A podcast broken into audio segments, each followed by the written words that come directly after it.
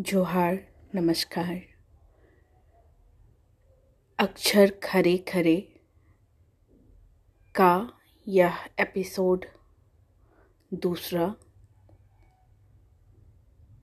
आज जिस रचनाकार को आपके सामने रख रही हूँ, रोहित वेमुला, इनकी ऑनलाइन डायरी, जाति कोई अफवाह नहीं। उनके मृत्यु के बाद आई।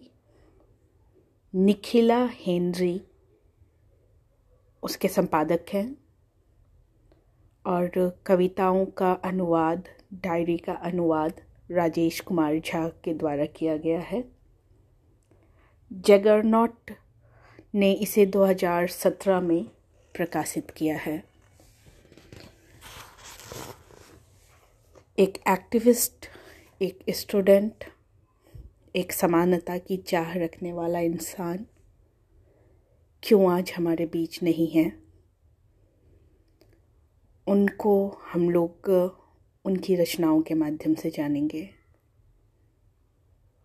तो रोहित वेमुला की ये रचनाएँ, उनकी फेसबुक अकाउंट से निकाल कर पब्लिश की गई। और ये रचनाएँ अंग्रेज़ी में हैं, जिसका अनुवाद आपके सामने मैं रख रही हूँ। तीन सितंबर 2015 एक दिन। एक दिन तुम समझ पाओगे कि मैं आक्रामक क्यों था। उस दिन तुम समझ पाओगे कि क्यों मैंने सिर्फ़ सामाजिक स्वार्थों की पूर्ति नहीं की। एक दिन तुम समझ पाओगे कि मैंने क्यों मांगी माफ़ी।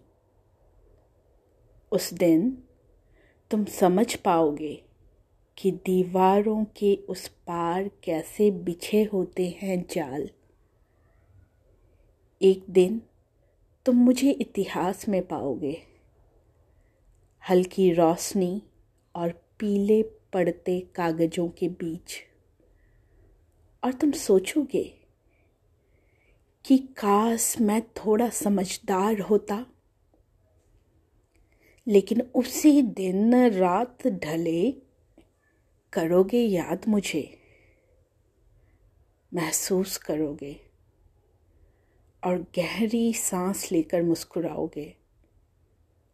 और उसी दिन मैं फिर से वापस आऊँगा। उनकी दूसरी कविता है, सात सितंबर 2014 की लिखी हुई, अनाम। जो भगवान समझा वह पत्थर निकला, जिसको पत्थर समझा वह भगवान निकला। कैंपस में राजनीति का मतलब है वोट का हिसाब किताब। सवर्णों ने गले लगाया वामन को। राष्ट्रवादी ले आए कारवां। कम्युनिस्टों ने किया तैयार रास्ता। क्रांतिकारी लेने लगे बेवक्त की झपकी। धर्मनिरपेक्ष लोग तलाश रहे थे एकांत जगह। विद्वानों को लगा, ये सब बेकार। लेकिन वे चुप रहे। दलितों को छोड़ दिया गया बिखरा हुआ इस लड़ाई में। कहा गया यह उनकी व्यक्तिगत समस्या है? हो सकता है, कम हो हमारी संख्या। हमारी अभिव्यक्ति हो शायद बेमतलब। आपके सांस्कृतिक जुलूस की ताकत के सामने शायद हमारा प्रतिरोध हो जाए समाप्त बहुत जल्द। लेकिन कॉमरेडो, याद रखना, याद रहेगी तुम्हारी चुप्पी, तुम्हारी कटु निराशा को मिलेगी नहीं माफ़ी। आओगे जब वोट मांगने, हम इनकार कर देंगे हाथ मिलाने से। नहीं मुस्कुराएँगे तुम्हारी मुस्कुराहट पर। उस दिन तुम ढूंढते रह जाओगे हमारा साथ। तुम्हारी सहानुभूति के शब्दों से बेअसर, बेपरवाह। हम छोड़कर निकल जाएँगे तुम्हें। उसी दिन। हम भी खेलेंगे तुम्हारी तरह लुक्का छिप्पी का खेल, भरोसे और धोखे के बीच। याद रखना, कॉमरेड। तीसरी कविता, तीन अगस्त 2013 देश चरित्रालु का अनुवाद। चाहे किसी भी देश का हो इतिहास, क्या है उसमें गौरव करने के लायक? मानवता का इतिहास, यानी दूसरों का शोषण। मानवता का इतिहास, यानी एक दूसरे की बर्बादी। मानवता का इतिहास, खून में डूबा युद्ध का मैदान। मानवता का इतिहास यानी आतंक का सिद्धांत। जैसे पिसाचों का झुंड, गरीबों का खून चूसते जोंक। ताकतवरों ने बनाया कमजोरों को अपना गुलाम। खोनी बने इस धरती के मालिक। पा गए गौरव इतिहास में। हुआ नहीं जहाँ युद्ध मिलेगी ऐसी जगह नहीं इस धरती पर। अगर आंसुओं में नहीं तो डूबा है खून में सारा इतिहास। गूंज रही है इतिहास में आवाज़ें। परिवारों की जिनकी लौ बुझ चुकी है।